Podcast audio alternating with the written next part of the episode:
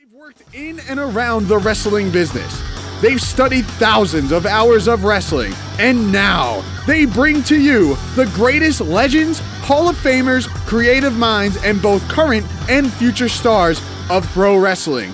They are Primetime Paz and Chad, the two-man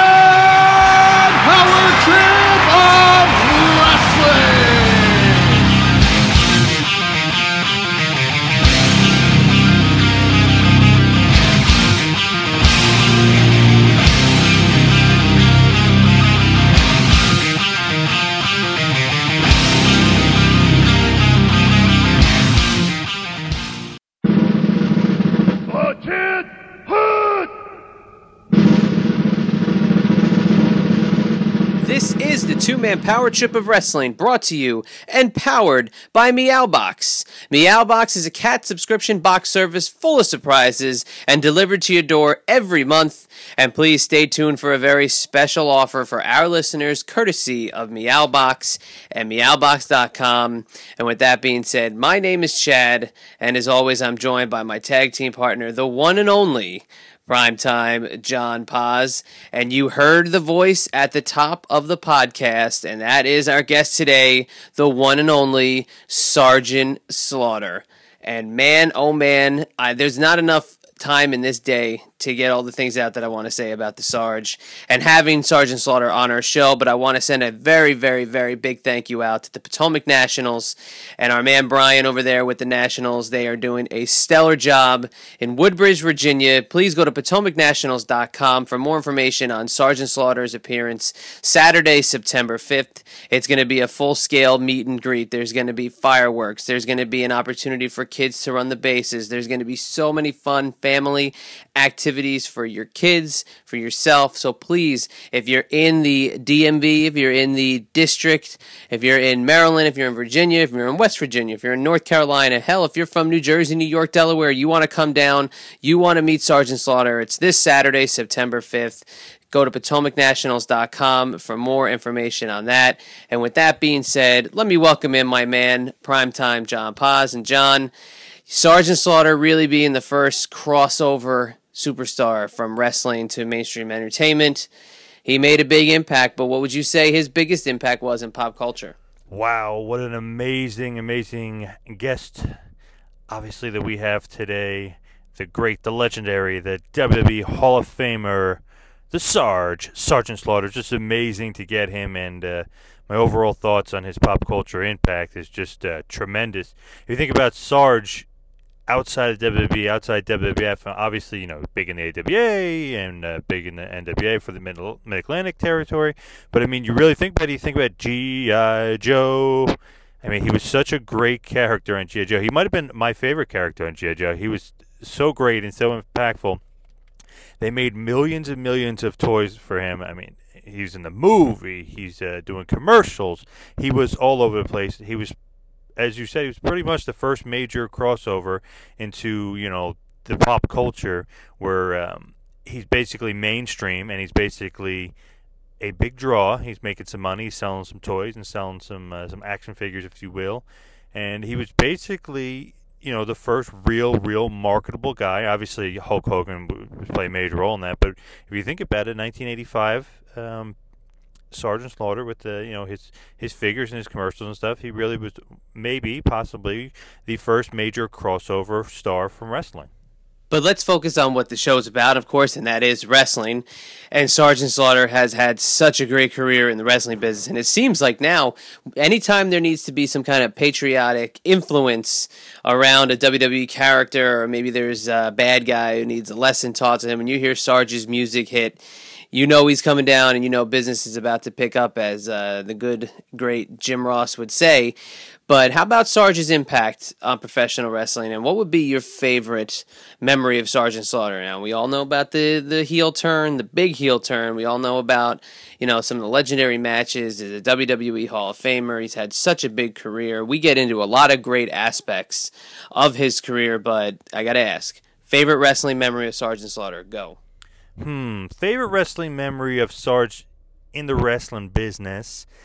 That that might be a little tough one. Hmm, I'm thinking. I do remember um, obviously, when after he turned heel, he did the whole "I want my country back," and he was a big time face, and that was that was pretty good. I kind of like that because you know I like him being a a, a patriot and uh, you know getting back to uh, his original gimmick of being um, well not original but uh, the old gimmick of him being the the patriot himself and you know the pledge of allegiance and uh, you know my I want my country back was pretty good. But you know what I, I got to say just because of the sheer impact of it and uh,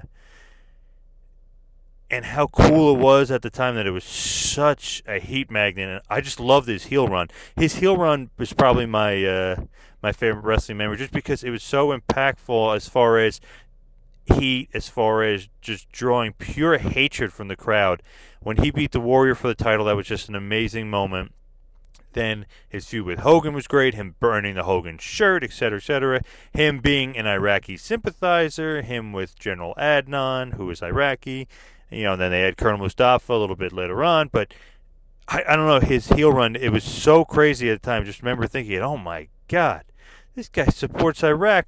We're during the Iraqi war. So obviously, I mean, there's death threats, uh, bomb threats, there's all this stuff going on. But I gotta say, the the heel run was just amazing, and and you didn't see it coming because he was such a patriot before that. So I gotta go his awesome heel run as the Iraqi sympathizer in 91, winning the world title from the Ultimate Warrior. But at the end of the day, he really is the G.I. Joe come to life. And before there was a, a couple G.I. Joe live action movies, you know, Sarge was the guy. He was the G.I. Joe. They were all cartoon characters. It was a great show. It was a fantastic toy line that spawned uh, really uh, how toy lines were molded in the 1980s and how cartoons were made in the 1980s. But Sarge was the guy come to life. And what are your memories of G.I. Joe growing up and Sergeant Slaughter being a part of G.I. Joe? Yes, Sarge, like I mentioned before, him and G.I. Joe was just awesome. My, by far, I think he's my favorite character. He was so, so cool, the drill instructor. Uh, the American Patriot. It's just amazing, amazing character on GI Joe, and so memorable everyone remembers him. Whether you don't, let's say, oh, I don't really remember Sergeant Slaughter as a wrestler. Somebody you know never really followed the business. They know Sergeant Slaughter from GI Joe, and that's the impact of being you know the pop culture star that he was, and and quite frankly still is. And it was just awesome to see him on those epic, epic commercials. I was actually going through YouTube and I was watching some old, uh, some of those awesome old commercials of his, and of course one of my favorite movies of all time, the, uh, the GI Joe movie from the '80s, the cartoon movie, which is still, if you watch today, it still holds up today. They're still talking about it today today, almost 20 years later. Awesome movie, and Sergeant Slaughter played a huge role in that movie, and it was just awesome in it. So, I, a Sarge in G.I. Joe was amazing, and it just goes on top of having an awesome wrestling career as well. And let's talk about the impact of actually, as funny as it is, action figures and toys on Sergeant Slaughter's relationship with professional wrestling, WWE, and actually mentions even the uh, the AWA uh, jumping in while he was a part of GI Joe.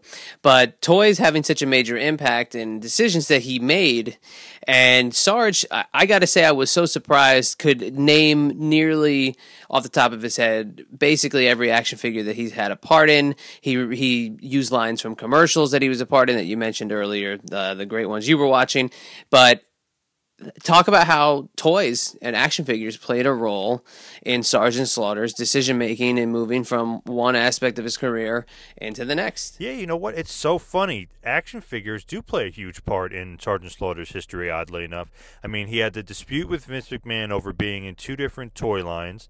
Uh, you, one with GI Joe when they were actually you know involved with Hasbro and WWE excuse me, WWF back then was uh, with LJN. So Vince had a problem with that, and you'll hear all about that in Sarge's interview. So I mean, that is some real cool stuff to get into, and it's so interesting. Like, you know, for Vince to really tell Slaughter, uh, you know, go be in GI Joe if you want, because uh, you know a dispute over the uh, action figures.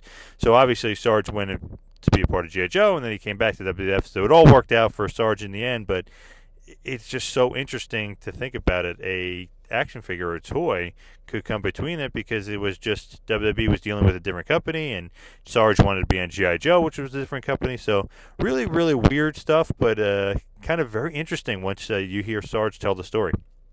But My favorite Sergeant Slaughter figure, like we were talking about the Hasbro, talking about LJN. The LJN figure was just amazing. That's just such an awesome figure. I love that figure. Uh, I don't know if it was my favorite though, but I do love it. The first uh, Hasbro of Sergeant Slaughter from I think it was 1985, maybe it was 86. Love that figure with the USA across. You know the awesome hat. His awesome chin is there.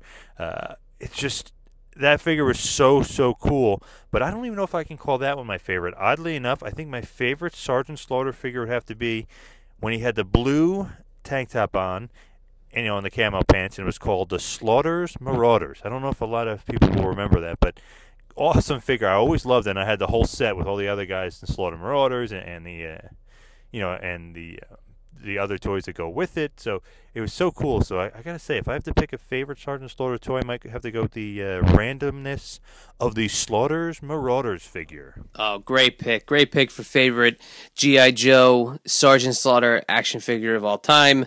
I absolutely love Slaughter's Marauders. Although I was a little bit of a Tiger Force guy myself, I got to give it up to Slaughter's Marauders. Those were very, very cool uh, action figures back in the day. And we want to remind everybody first that Saturday, September 5th in Woodbridge, Virginia, at the Pfitzner Stadium, there will be a very special meet and greet with Sergeant Slaughter as the Potomac Nationals celebrate the end to an amazing season with fireworks and tons of family activities.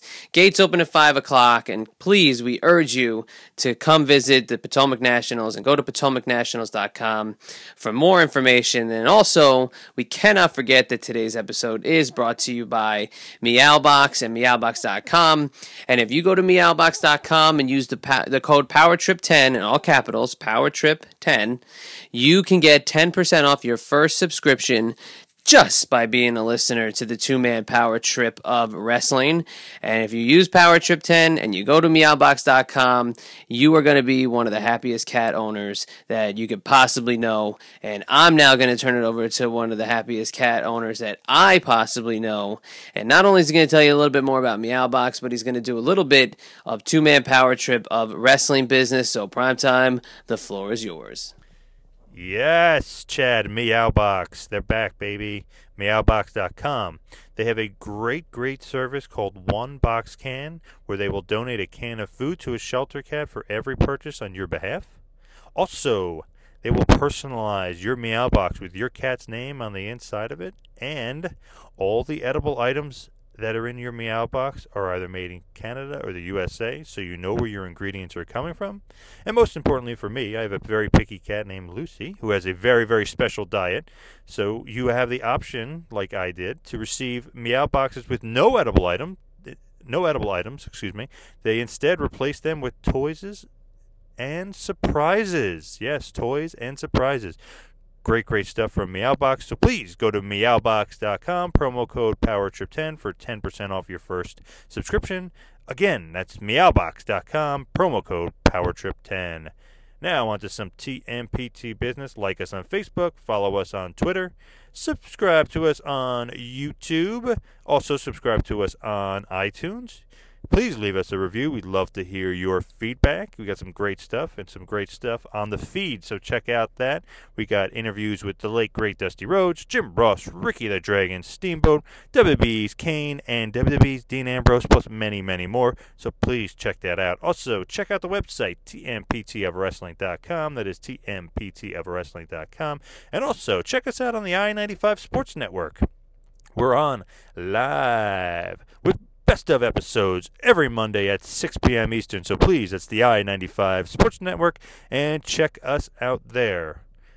Now, without any further ado, we move on to a great, great, great episode. I can't stress that enough. With a huge star, a WWE Hall of Famer, a pop culture icon, a former NWA U.S. champion two times, a former NWA Tag Team champion, and of course, the best G.I. Joe character of all time, and last but certainly not least, a former WWF World Champion.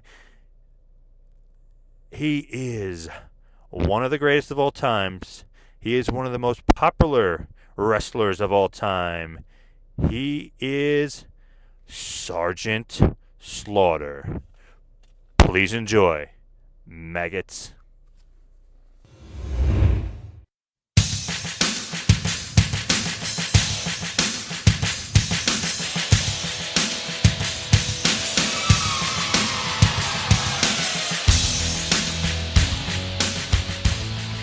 So joining us on the line today is, of course, a WWE Hall of Famer. He's a G.I. Joe come to life and a no doubt pop culture icon.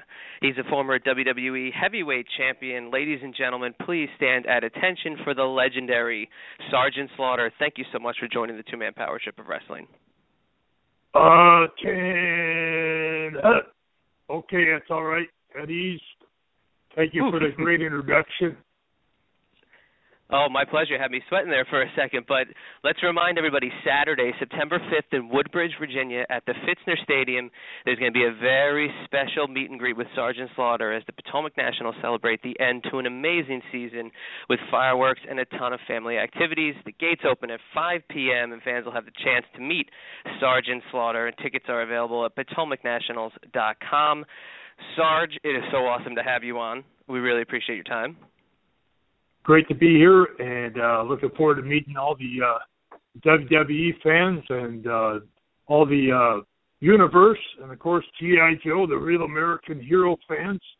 Don't forget to bring your uh, memorabilia from both WWE and GI Joe, and we'll get them signed and, and uh, have a great time meeting everybody.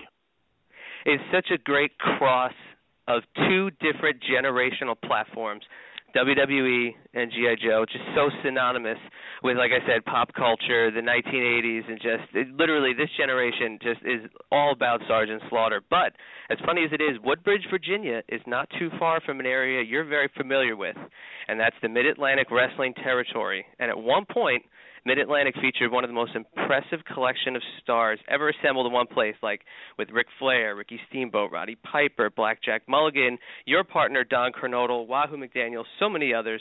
But what are some of your favorite Mid Atlantic memories?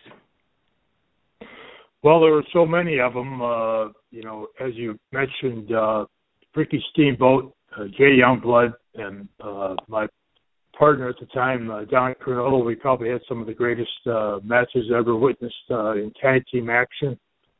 And uh, the match we had in Greensboro, North Carolina, uh, in a cage match for the title, uh, they they still uh, claim that wasn't a great was one of the uh, greatest uh, matches of all time because uh, they never had tag matches in a cage before, and plus there was so much on the line. If they uh, Steamboat and Youngblood lost, uh, they could never wrestle again as a team. And of course, if we lost, we lost the titles. And uh, back then, you know, we didn't have pay per views. We had closed circuit and kept trying to get uh, Crockett Promotions to rent the building next door to do closed circuit, but they were, you know, uh, buying tickets in advance weren't a big deal either. So, uh, but uh, ended up. Uh, the police report, I still have a little clipping in my uh, office that says that uh, 16 to 20,000 people were turned away on that day, and uh, that that's a lot of uh, fans wanting to to see a match, and uh, so it, it meant a lot, and uh, it's still uh, very uh, close to Don and I. Uh, I see Steve once in a while, and, and he always mentions that match.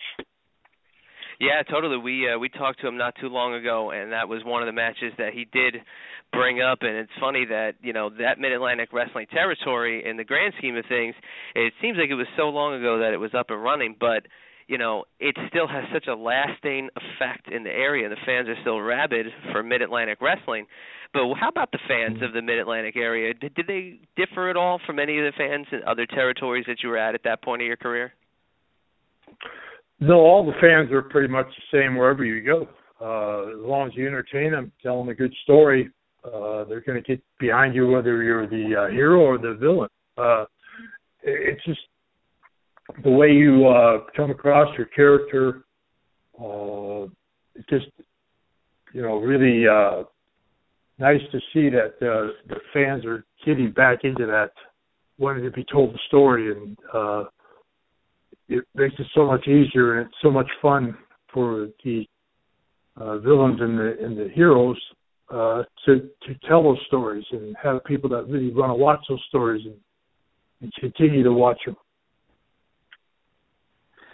Now we were talking about great matches. Obviously, you and uh, Kernodle against uh, Steamboat and Youngblood, definitely a good one. But one that really sticks out to me that you can actually watch on the uh, WWE Network is from MSG And it was a great feud you had with the legendary Pat Patterson, and it was an alley fight, and it was today's what you I guess you'd call hardcore style.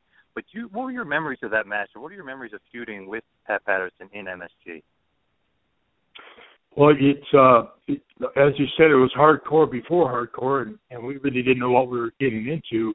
Uh, I just talked to Pat Patterson about it at SummerSlam, and uh, it, it was uh, one of those matches that uh, he said was the greatest of his career, and uh, the whole uh, magic about the match was that there was no referee, and uh, if you go in uh, and try to have a match without a referee, uh, it, it's pretty difficult, especially to hold the fans and and keep them, you know, on their feet and and interested in the match. And uh, it just from the time, you know, we were allowed to wear whatever we wanted to wear in the ring. Uh, there were no rules, of course, no referee. Uh, how do, how did you, you know, stop a match like that? And uh, nobody really had any idea. And so we just went out there and, and uh, battled and battled and battled uh, from the time I stepped uh, onto the apron, we started fighting, and uh, uh, you know, blood, the sweat, and the beer, as they say. Uh, I was battling for uh, for everything I had, and finally back in the ring, when all of a sudden I saw this towel go flying into the ring, and I was just so uh, upset because I wasn't done. I, I wanted to continue, and and uh, finally they sent officials out there and stopped the match, and I really didn't lose. You know, it, it really propelled Sergeant Slaughter to be the the badass guy that he is today. That he never quit, even though he was, you know, bleeding half to death, and uh, wouldn't stop the battle, and it really propelled me into the next step of going against the Iron Sheik and fighting for America and uh, and everything that continued and went on from there. I definitely want to get into you know the patriotic side of you, but you you mentioned that you and Pat Patterson were at SummerSlam, and speaking of that weekend, obviously it was a huge weekend with NXT Takeover being in Brooklyn, and lo and behold, your first row, and you know they get a great shot of you and Ric Flair on camera. What was it like at, at NXT? Did you enjoy your time? Did, did you enjoy the show? You know, it was pretty incredible. I, I was uh, kind of set set back myself a little bit because there was so much energy in the, in the audience, in, in the crowd, uh, and the uh, performers. You know, a lot of them I didn't really know as well as I do the WWE, you know, superstars. And uh, I've gotten to know more of the divas because there isn't as many of them. But uh, you know, putting you know getting out there and and seeing you know there wasn't many uh of the WWE superstars there. Uh, some were you know wandering around and, and but uh, it was like NXT's own little private show to the public and uh I was just uh incredibly entertained and uh to be asked to go out at ringside and, and watch one of the matches. And uh you know, it's just uh, a great honor to be part of that that first uh, inaugural, you know, Brooklyn, New York type style uh, match, and uh, just brought me back to when I first, you know, went into the ring in uh, Allentown, Pennsylvania, and, and Madison Square Gardens, and uh, Baltimore, and, and Maryland, uh, uh, Philadelphia, and just the, the fans uh, appreciation of uh, they know how hard you work in there and they really enjoy being entertained. And when you give them something that they really uh enjoy they, they just make you go harder and harder and, and you just put out more than you really thought you could no doubt and it was great seeing you there, and obviously you're you're in your uh, patriotic, the awesome hat, you know that you're known for, and the great you know military jacket. But where did you spawn the great idea of, of being you know that super patriot, where you're saying the Pledge of Allegiance, you know, and you're leading the crowd, and you know that the awesome hat that everyone knows knows you for, and the military garb. Where'd you get you know all your influences from, and all your ideas for that?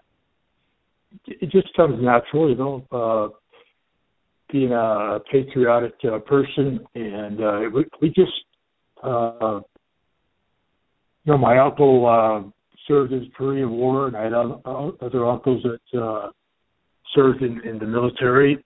And, and my one uncle that uh, was in Korean War, he stepped on a landmine and and uh, lost his leg and his his uh, one of his eyes, and uh, some of his personal uh, uh, possessions, I should say. Uh, but he still fathered uh, five children, and so I, I always admired him. He was my hero, followed my father, and, and I just uh, thought, you know, at the time there wasn't anybody really, you know, there was a few doing the uh, the GI Joe type of thing, but uh, it just uh, came kind of natural. Kind of natural, and and uh, the uh, camouflage is symbolic of, of power and, and uh, just uh, I camouflaged a uh, I camouflaged uh, a limousine one time because our our cars were just being destroyed by fans, and I wanted to get something really solid and, and tough, and uh, saw this 1973 Cadillac and uh, pristine shape, and took it to a Army National Guard, and they painted it for me, and it just uh, became a character in itself. It just uh, just grew you know, kept growing and growing and growing, and we kept watering it and, uh, and seeing how far it would grow. And uh, the results are, you know, still there today. Now, obviously, you were a huge, huge character in the GI Joe series, probably the greatest GI Joe character of all time, if I could say that. And uh, I distinctly remember having, you know, all the toys and all the Florida toys. I mean, just awesome line of toys. Obviously, you're you're in the GI Joe movie and and everything else. But how did you go about um, being brought into GI Joe? How did they approach you, and what was Vince's reaction to that? Well, I was approached by uh, a friend of mine who ended up uh, being my attorney, and he had a friend that uh, uh, had a business in Providence, Rhode Island, and, GI Joe headquarters are in Pawtucket, Rhode Island. And they to talking about uh, you know GI Joe and Sergeant Slaughter, and, and somebody came up with the idea of uh, taking the uh, Sergeant Slaughter and putting them into the GI Joe action figure. Uh, it was always been, it was always animated to that point, and so they came to me and, and asked me what I thought about it, and I said I thought I thought it was a great idea. So I uh, went to approach uh, Vince McMahon, and he thought it was a great idea too. But he said, "I can't let you do it because, you know, I have another toy company other than Hasbro, and there'd be a conflict of interest, and we couldn't, we can't do it. But have lawsuits and things like that."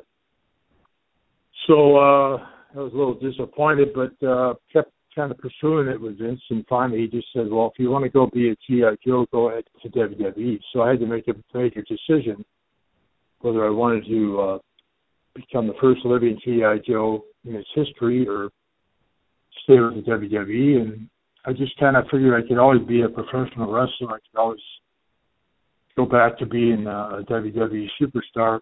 I could never maybe get the opportunity to to, do the GI Joe. So uh, begrudgingly, I I went uh, away from the WWE. You know, I was on top, doing very well. Gave up a lot of uh, uh, things and uh, just went on my way. And uh, you just had I can't look back and say I should should have did it differently. I did what I did, and uh, it's you know there today. Uh, just wish it could have been promoted more with WWE uh, than it has been over the years, but it's uh, you know, one of those things. We were real close to uh, when Mattel and Hasbro were bidding for the contract for WWE. Of Hasbro getting the contract, that would have been really, really good for for everybody, including myself. But uh, yeah, I just uh, decided to to go in the GI Joe direction, uh, and uh, happy I, made the move. you know, and looking back at that time, you not only did you just you left the WWF and you went on to all the GI Joe stuff, but you were doing so much after that WWF run where, you know, you were at monster truck rallies, you recorded an album, and you joined the AWA and was reunited with Verne Gagne. And unfortunately, Verne Gagne has passed away this year. But how was it getting back to Verne at that point when the AWA was kind of in its last, kind of, you know, I guess last boom and last leg before they uh, they folded a few years later? Yeah, it was uh, you know something I approached uh, Verne with, and he said, "Yeah, you can come and promote your GI Joe. I don't. That would be great." So he was one of the only uh, wrestling organizations uh, left out there that that had any uh, power left and, and any gas left in the engine. So you know, I went there and, and lifted it up, and Larry Zbyszko and, and I uh, ended up uh, at the end for the uh, title. I defeated him in Chicago, and soon after that they disbanded. They just couldn't keep up with the times with uh, with, with Vince.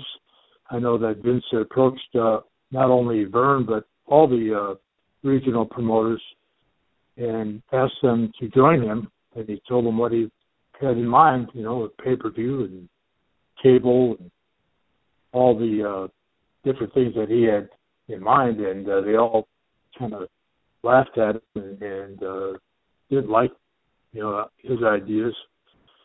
And so they ended up all uh, kind of going under the uh, under the table, and uh, Vince continued. And uh, I, I didn't have any bad blood. If we did have bad blood, Vince and I, we we buried the hatchet. Uh, still working as their ambassador today, and, and do a lot of uh, things that I'm doing this Saturday, the baseball game, and I'm meeting the fans and promoting the WWE, and it's it's pay per views, it's it's televisions, and it's uh, you know live events, and that's that's kind of what I do. And uh, along with it, I, I promote GI Joe and and uh, do a lot of uh, military appreciation nights and GI Joe nights and wrestling legend nights, and and we just uh, spread the word. You know, it's uh, we're all kind of together now and and uh, promoting the same uh, company. So it's uh, it's good that they uh, uh, allow me to go out there and, and do that. Oh, it's such a great collaborative relationship. But you know, it's funny. You know, your your run as the anti-American hero, well, anti-American bad guy, uh, at, when you won the WWE Championship was phenomenal. But before that, I just want to mention really quickly about GI Joe with the movie being now almost 25 years old. And did you think the movie was going to have such a lasting impact when you joined up with them? Well, you never uh, think much about that when you're first doing it. You know, uh, even the action figure. You know, it was. Uh, was, as I said, there was a conflict of interest, and WWE had just, you know, come out with their first uh, action figures, and and I wasn't, I was um, uh, manufactured, but I wasn't being, wasn't able to be sold under the WWE, you know, branch, and uh, so Hasbro made a uh, Sergeant Slaughter action figure that was just a little bit bigger than the WWE's. You know, it's just little things that uh, went on, and uh, it, and all of a sudden we went to the to GI Joe action figure, and it was so much smaller, but it was easier for for children, of course, and and uh, to to play with and collect, and and uh, you know it, it's it's just amazing to see it. I think over the years I've had I've got all different sizes, of course. I probably about thirty or forty action figures uh, of uh, Sergeant Slaughter, not only in GI Joe but WWE and, and different vehicles, and it's just uh, amazing, amazing what what uh, goes on out there, you know, and what, what people are, are wanting to to be involved with. And of course, the movie uh, kind of uh, speaks for itself. You know, if we did actually think that was going to be that big, but it was huge. The first uh, Sergeant Slaughter action figure with GI Joe was was phenomenal. They they expected to sell maybe three hundred thousand of them, and they ended up uh, four or five million. And, and they had to back order everything because uh, they weren't expecting to happen. and back then you couldn't buy Sergeant Slaughter; you had to earn them, and uh, it was just all types of types of publicity and different promotions, and we just uh, you, you know you didn't have time to stop and think about all those things that were were going on. You just went off and did them. You know, it's like uh, wrestling. I, I remember wrestling uh, twelve times a, a week one time. Twelve 12 matches in one week. Wow. It's hard hard to explain how you do those things, but you do it. Now, obviously, we were talking about you being an anti-American, and you returned to the WWF, you know, 1990, 1991-ish. Um, was it hard to play the anti-American? Did did you have some reservations about doing it at first? I mean, obviously, it led to you winning the title and a big feud with Hogan, but did you um you know basically did you want to do it or or was it something that was hard to come about well uh it was something that uh you know i'm in the business of entertaining and uh course as i said earlier i i couldn't do the first uh six wrestlemanias because i was with uh, hasbro and gi joe and uh i had sent uh i kind of was kind of set back that I wasn't with the WWE, kind of hurt feelings, and I didn't really watch much of the shows, and I really didn't have much time anyway. But uh, I did watch uh, WrestleMania six from Toronto, and Hogan and uh, Warrior were uh, were the uh, top bill were the main event, and I, and I watched. And uh, next day, I sent uh, Vince McMahon a handwritten note to his home saying that I had watched the uh, pay per view, and it wasn't so much the match that I thought was was so good, but his uh, production. I thought his production was should not be topped by anybody that I'd ever seen, you know. And uh, about uh, two weeks later, I got a, a call. I was watching a, a NASCAR race on a Sunday afternoon, and answered the phone, and it was Vince, and he said, uh, "Sarge," and I said, yes. He said, Vince. And there's only one, one Vince. And uh, he said, uh, see if you're done with G.I. Joe. And uh, I said, yeah. Funny you should know that. And uh, well, I've got an idea for you. I know if you'd uh, come over to my uh, my house and uh, I'll go through it with you. So, of course, I thought he was going to take uh, G.I. Joe, the real American hero, Sergeant Slaughter, and make him the real, real, real American hero with all of his, you know, ways of doing it. And uh but he had other ideas. So when I went to his home he laid up this huge uh uh piece of cardboard that was all painted up and it had uh LA Coliseum and uh would hold 104,000 fans. And he said, I want to fill this up at WrestleMania seven, and I want you to help me do it. And I said, okay, great. You know, he, he said, well, well, listen to me and see what what you think. So he started laying on this, you know, idea, coming back as a, Iraqi sympathizer, and eventually uh, working our way to uh, Hogan and I to be, you know, the main event.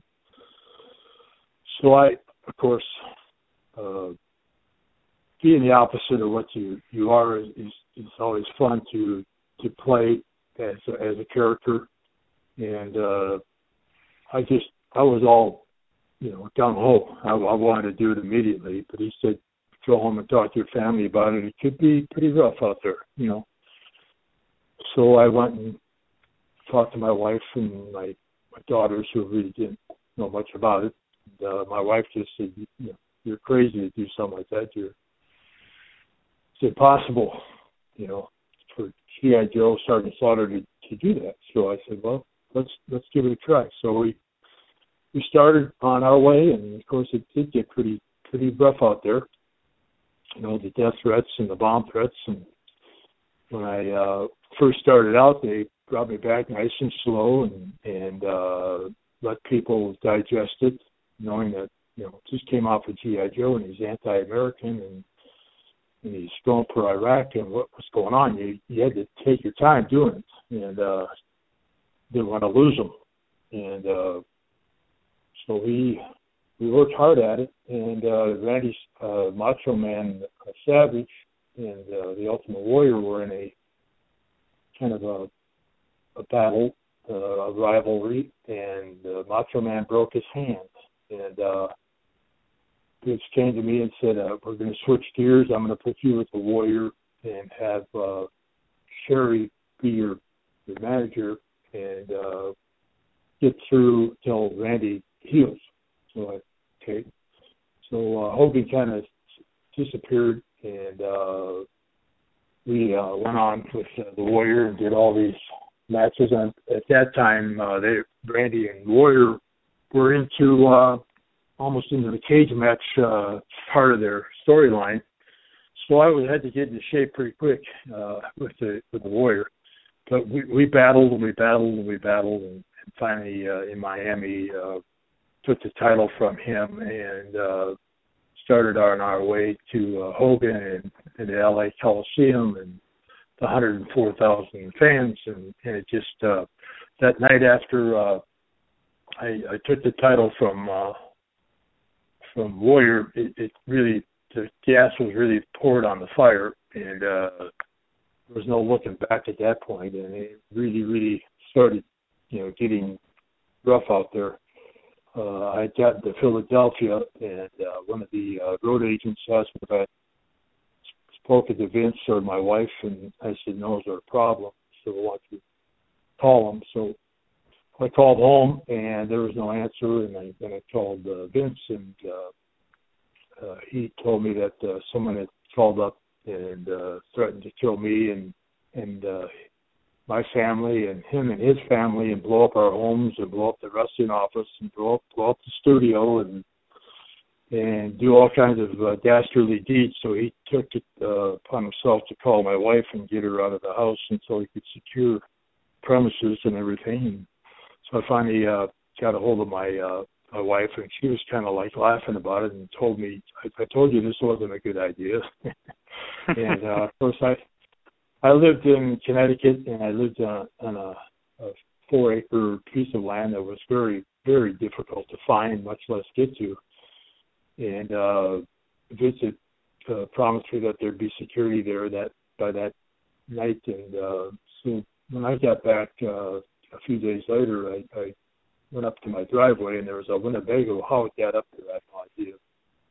A Winnebago in my driveway, and there were four uh, gentlemen with suits and uh, came by and introduced themselves and showed me that they were armed and they were packing and uh, they would uh, watch the uh, perimeter of my property 24/7. And they were to take my children to school and they take my wife to the shopping center and uh, know, all types of uh, things. And uh, of course, my wife wasn't too too happy about that, so she it, it, uh, didn't allow any of the uh, things to go on at school, or, or we just kind of bit the bullet more or less, and uh, we we got through it, and uh, you know, just uh, it was one of those things where you can't look back and say, you know, uh, I should have did this, should have did that. Uh, Vince told me to to do whatever because of my creative uh, nature and ability to just go and and do whatever I could do. And if I got too far over the line, he would pull the reins back. And that's kind of what we did a few times. Uh, there were times, you know, there was uh, Saddam Hussein's uh, birthday. We took a cake out to the ring asked everybody to sing happy birthday to Saddam.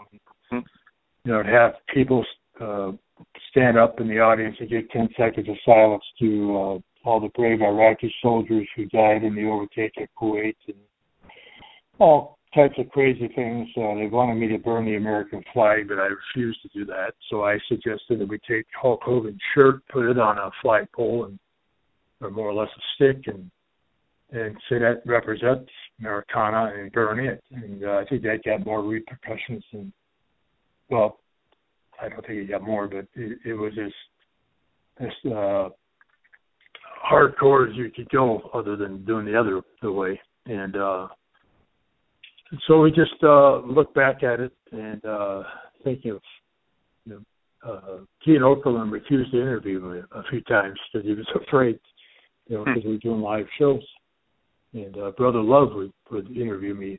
Uh, people look back and, and watch all the interviews that I did uh, with uh, with Brother Love. But uh, you know, I could I could talk to you for for weeks about you know what we did, but uh, and how we handled it.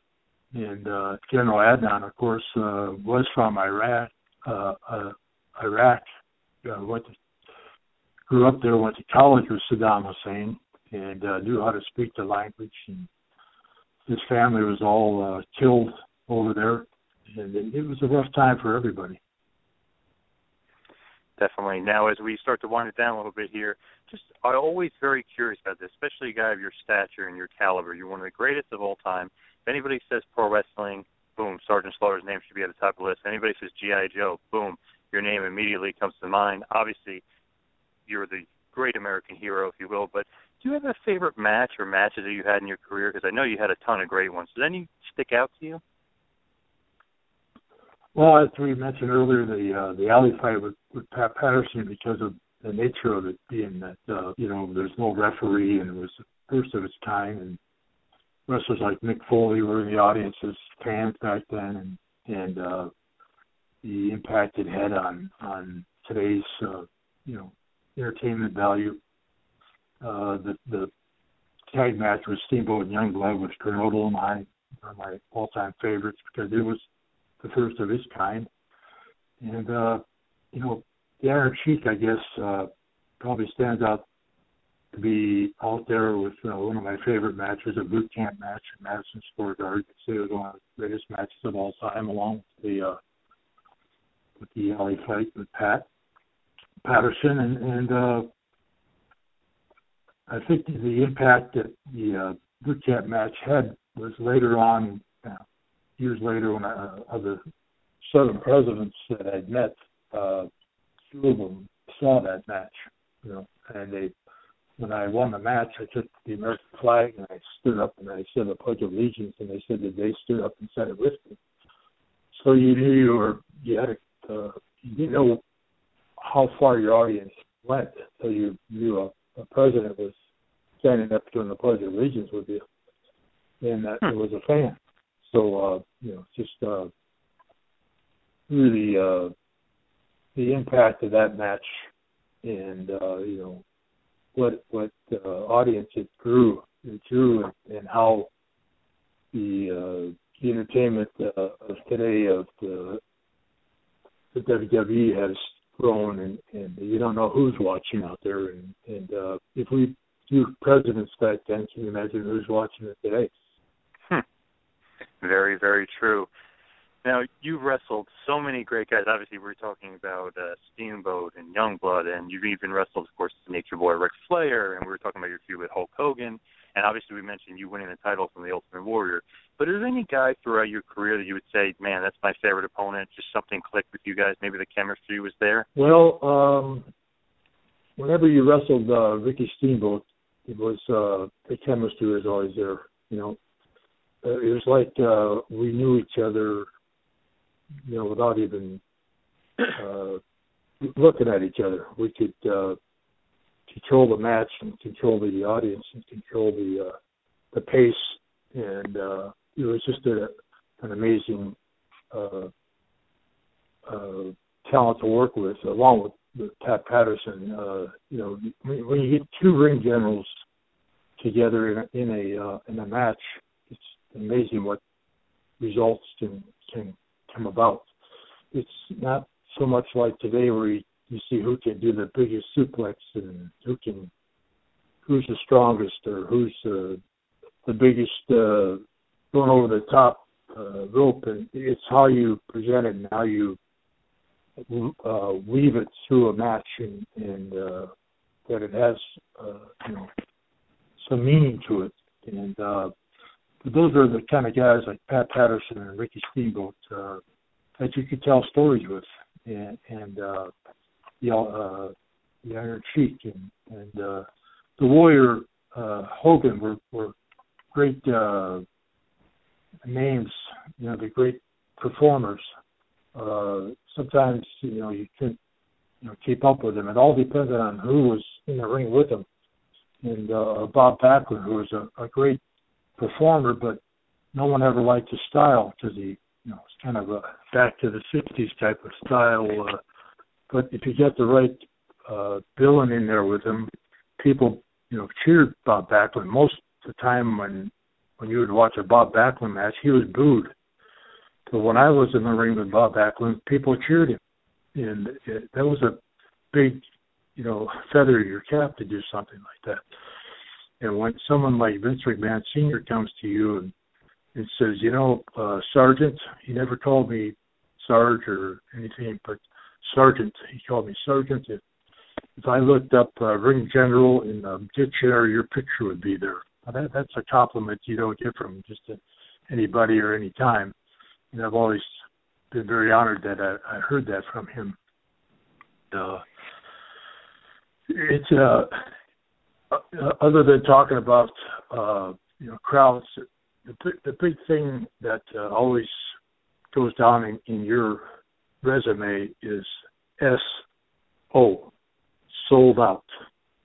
when you sell out something like a Madison Square Garden and you sell out the arena next to it, when you sell out the Detroit uh, you know, Silverdome and and you sell out uh, all these arenas, which they'll probably do in, in Dallas, it's not so much one or two people that do it anymore. It's it's it's the WWE that does it. They they can make an announcement and it sold it sells out. But when it when a, a entertainer goes in and sells it out and it says sold out next to your name, that's a pretty big deal. That, that's the only thing that really was a, a hiccup on the way to uh, you know WrestleMania seven and completing that journey was not being able to say that I sold out 104,000 uh, seat uh, Coliseum. That that was the real hardship. Uh, the match was there. The, the the people were there. You know, we had the pay per view uh, audience uh, record for a while. Uh, been broken many times since, but but that that word sold out next to your name uh, at a, a place like the LA Coliseum or Detroit or Dallas, that's what really simplifies, you know, your your being uh, one of the greater or the best performers of your time. Totally agree. And Sarge, we always have to say, you know, not you might have sold those buildings out, but we also bought in. But before we let you go, we just want to know you were one of the first crossover superstars to, you know, really accomplish a lot in both two platforms. What would you say your overall legacy is, whether it's in wrestling or in pop culture or GI Joe? What would you say the Sergeant Slaughter legacy is?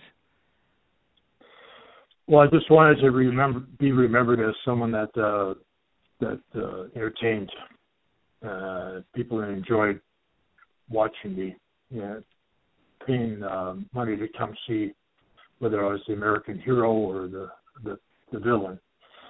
And uh, you know, there's uh, legends and there's legendary, two different words.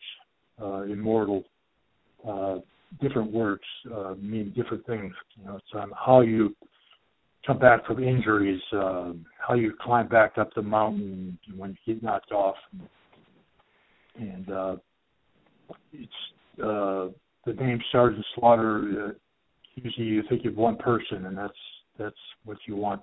You don't want anybody to kind of copy that that image, or if they do, not to be able to do it.